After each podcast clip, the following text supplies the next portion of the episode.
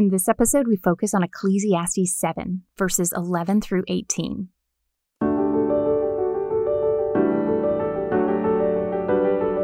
Welcome to the Yellow Balloons Podcast, a collection of teachings to help you navigate the transformational possibilities of a God centered perspective. We pray these insights from Scripture will inspire and encourage you.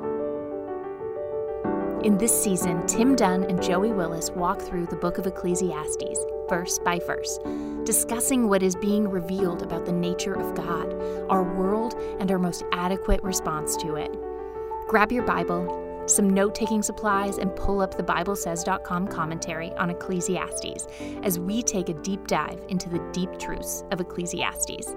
Rich with humility and hope, uncertainty and purpose, mystery and faith, this book is sure to challenge your perspective on what it means to live life well. Wisdom, along with an inheritance, is good, and an advantage to those who see the sun. For wisdom is protection just as money is protection. But the advantage of knowledge is that wisdom preserves the lives of its possessors. Consider the work of God. For who is able to straighten what he has bent? In the day of prosperity, be happy, but in the day of adversity, consider.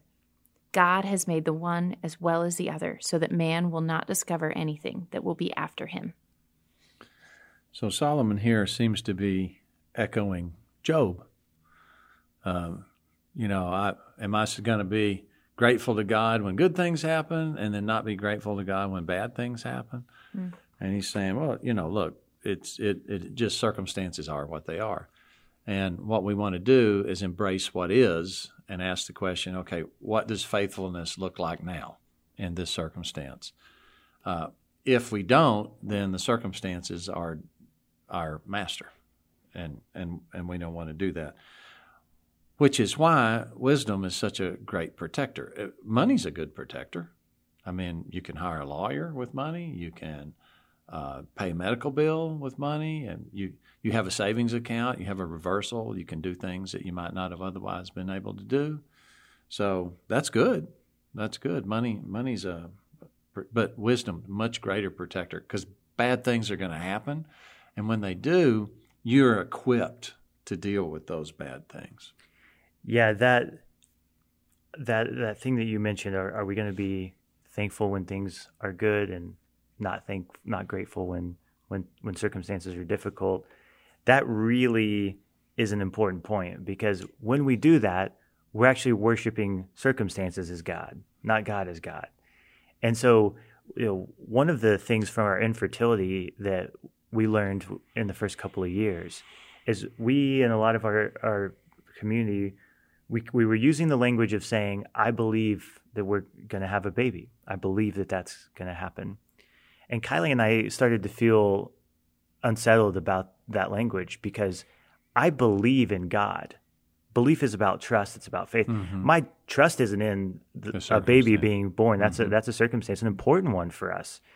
I think that God is calling us to be parents, but my ultimate hope and trust and belief is in God. Mm-hmm. So we've been careful about making that distinction so mm-hmm. that we're we don't say we don't make having a child the thing that we're putting our hope and our trust in. Rather, it's we're putting our hope and trust in God, and we really do think that as a byproduct of that hope and trust, He's leading us towards parenthood. Otherwise, we would have given up on this long, long ago.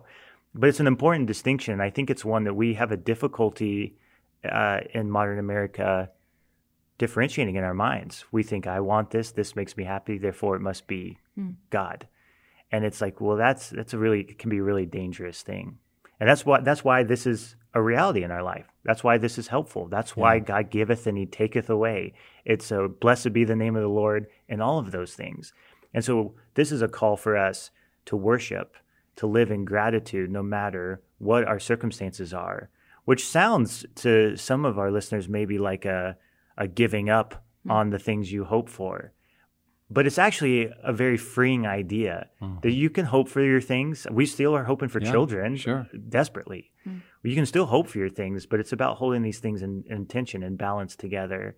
We hope for those things, but our ultimate trust is in the Lord. If we don't have kids, that's going to be very difficult for us to bear, but we'll bear it because we believe in God. It's Tov. It'd be good to have kids. It's better to trust in God no matter what the circumstances, right? Absolutely. Absolutely. Well, you, you're you're actually putting into practice uh, the verse that Jesus used to resist uh, t- Satan's temptation when he said, "Go jump off the temple and see if God will do what He said He will do." When He said He'll His hands will lift you up, and Jesus said, "Do not test the Lord your God." Now, what he was doing is quoting from Deuteronomy. Uh, do not test the Lord your God as as you tested him at Massah, and Massah is test in Hebrew. And what happened there is people said we're thirsty, and you know God uh, had Moses hit the rock to to uh, to bring them water. But the problem was they said, "Is God among us or not?" So it wasn't that they were asking for something; it's they were making this a condition of them serving of them serving Him. Hmm. Okay, and so we tend to do this. We tend to say, if God really is going to be God that I want to serve, then He has to do this. And it's my observation that a lot of uh, people that turn their backs on God, walk away from their faith, or maybe, and especially atheists, if you genuinely didn't think God existed, you wouldn't care. I mean, you would be totally indifferent.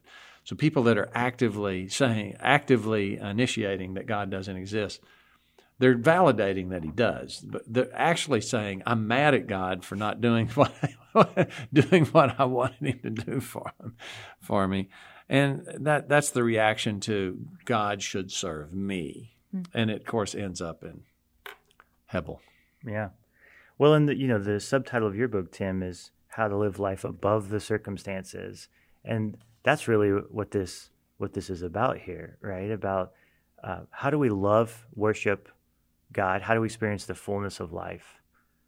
When times are good, when times are bad, when we understand, when we don't understand. It says here at the very end, God does this so that men will not discover anything that will be after him. So this is Hebel. You can't control the future. You can't predict. There's no perfect formula for do A, get B. It's sometimes you do A, sometimes you do A and get A, sometimes you do A and get B. Yeah. The point is not how to figure out the transactional mm-hmm. system mm-hmm. and perfect it, which is, I think, how a lot of us approach Christianity. The point is to love and trust God. And then, now we're back at where the first chapter is focused on. It's the process, not the outcome, that where the real value is. It's walking through the process. The outcome is we already we know from Romans 8, 28 and 29, for God has predestined that we become conformed to his image. That's the hmm. outcome.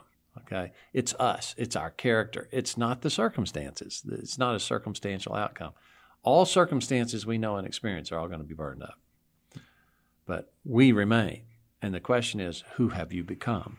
And, that, and that's what the focus is on here. Which is why wisdom is such a powerful protector. The book of Proverbs, you're talking, my first thought when Kylie was reading this again was how it connects to Proverbs. And then you started out talking about how it connected to Job. So the wisdom literature is really yeah. at work here. But the that's why wisdom is such a good protector. It preserves those who possess it because circumstances don't wiggle it away. The book of Proverbs talks about wisdom as a path. It's a path, it's not a particular circumstance. So whatever happens, you can continue to walk on that path of wisdom. And that is the power of wisdom and the power of the ability to trust in God is that it helps us to live above our circumstances. It helps us uh, it's a path that's available to us no matter what is happening. And we might say, just for someone that, that might not know, uh, there's five books in the wisdom literature, the way the Hebrew Bible organized it. Job, which is probably the first book that was penned, uh, Psalms, Ecclesiastes, Song of Solomon, and Proverbs. And you got really Job, which is answers the question of why why does bad things happen? and what is man and where, where does man come from and psalms which is really a, a book that connects us with god and as a perspective book ecclesiastes and proverbs which is the theory and the practice of wisdom and then song of solomon which is really a book about sexual intimacy which is uh, uh, a, a, metaphor for the intimacy between us and god that we really all ultimately are seeking but also something that we God invites us to experience here in marriage with oneness. Verses 15 through 18. I have seen everything during my lifetime of futility. There is a righteous man who perishes in his righteousness, and there is a wicked man who prolongs his life in his wickedness. Do not be excessively righteous, and do not be overly wise. Why should you ruin yourself? Do not be excessively wicked, and do not be a fool. Why should you die before your time? It is good that you grasp one thing and also not let go of the other. For the one who fears God comes forth with both of them. So this uh, this point here about do not be excessively righteous can be a a, a, a puzzler. Mm-hmm. It's how in the world can you be excessively righteous? So there's you, I would say you, you can't be excessively righteous in your character. You, you want to be as righteous as you possibly can. But then your character, when it when it when you uh, engage with others, there's a limitation, and the limitation is you don't get to make choices for other people, and so you always want to be an example of righteousness to people, but you can't impose righteousness on the world, and there's a time and a place to speak about what ought to be. So Jesus actually gives us an instruction about this in the Sermon on the Mount. And I call this the log, dog, hog principle. Uh, and he says this if you see a speck in somebody else's eye, then that means you have a log in your eye. Now, why log? Well, if you can see somebody else's fault, it's for one reason you have it. and uh, it could be log because if you that means probably yours is bigger. It could be log just because it's in your eye and it look and it's closer, so it looks bigger. But your mind tends to block things out that are, are unnecessary. Well, we have a son that has had um, retinal uh, detachments, and he has very limited vision in one eye, and so his brain has just turned that eye off because it it doesn't help him see things. So he has to actually put his hand over his good eye to see how much he can see out of his other eye. So you got a log in your eye, your your brain will just block that out. And so you tend to just look past it and see the other person's speck. But if you see that speck, you have to stop and say, okay, I have that fault. So now you self examine. So you benefit from seeing other people's problems because you get to self examine. And you fix that first. So that's that that's the log part fix yourself first. You get to make that choice, right? I control that. I, I control my own choices. I get to address my own faults. Mm-hmm. So now the question is I've got a brother that has that same fault. Now I've addressed mine, so I can come to this guy with as a fellow sufferer and I can come in, in, in, in empathy. But I got to ask myself the dog and hog question first. And the dog hog question is this Should I give something that's holy to a dog, something that's holy to a pig. And what, what he's saying there is, and he actually talks about it, if you give a real tasty scrap to a dog and you hand feed that dog, the tastier it is, the more they're going to snap, right? And you're liable to get bit. They're not going to say, Oh, thank you, master, for giving me that tussy morble. Let me be very careful that I don't bite your hand. They're just going to gobble for it. And, and similarly, if you take a beautiful pearl necklace and put it on a, the neck of a swine, they're not going to say, Oh, I better not waddle in the mud. And I will get this necklace. They're just going to keep on being a pig, right? right? So, so what he's saying is make an evaluation as to whether this person is in a position where they're ready to hear something about their fault if they're not ready, because when you offer correction to someone, when you offer wisdom to someone, when you offer rebuke to someone, it's holy. It has tremendous value. But if they're not going to appreciate the value and all you're going to do is get bit, or, or all they're going to do is just keep wallowing in the mud, don't waste your time. So, this would be, I think, an application of trying to be too righteous. You, you, you, you dealt with yourself, which you should always do. But if you try to impose on the world around you, it doesn't work because we don't have that choice. That that's not our opportunity. So be wise about how you engage with the world, when and how. Yeah, I think a, a, the ultimate point here is, is, about a sense of uh, of of balance and and maybe even perspective. Uh, I can't be righteous, as you're saying, Tim, for everybody else. I can steward my own character, um, but also I can. Uh, and the reality of the things that Solomon has talked about, I can get crippled in the process of wise discernment. You know, he's talking about, uh, we talked about the Tov sayings, like there are things that are beneficial. This one's better than this. I can sit all day and contemplate about the which about sadness and laughter and the value of both of them. But some part of me at some point needs to take the risk of making a choice of, of taking an action, of doing something. And I think part of the warning here is you're never going to be wise enough because of, of your humanity. You're never going to be wise enough to know perfectly what to do. You're, it's, it's, it's the Hevel idea. If you try to grab a hold of wisdom so much until you're a hundred percent certain, then what you're saying is, I'm not doing anything until I'm God. And so part of this, you know, it seems strange, like you're saying, Tim, to, to say like, oh, okay, a little bit of wickedness is okay. I don't know if he's saying it's okay. He's just saying it's no. a reality. Yeah. He's just saying your your flesh is there. You've got you, you you don't have to listen to it, but you have to acknowledge that it is an ever present reality that's trying to knock on your doors. And so it's not about giving in to thing to both the flesh and the spirit equally. It's about no. acknowledging the reality that they both exist. So First John is uh, something worth thinking about here. It's it's written to believers, and it's and it's telling us some things, and it says. You know, if you confess your sins, God is faithful and just to forgive our sins, and that, that has to do with fellowship. Uh, mm-hmm. And it's the same thing as in the uh, uh, Lord's Prayer, the, the center of the Lord's Prayer. It's, it's a chiasm, and the main point is forgive us as we have forgiven others which is an interesting prayer, right? Right. I want you, God, to treat me like I've treated other people. Well, be careful how you pray that. Going back to one of the earliest sessions, right? Have you treated people well? And and afterwards, after right after the Lord's prayer, uh, Jesus explains, "For if you do not forgive others, neither will your Father in heaven forgive you." He explains why he put that in the middle of the Lord's prayer.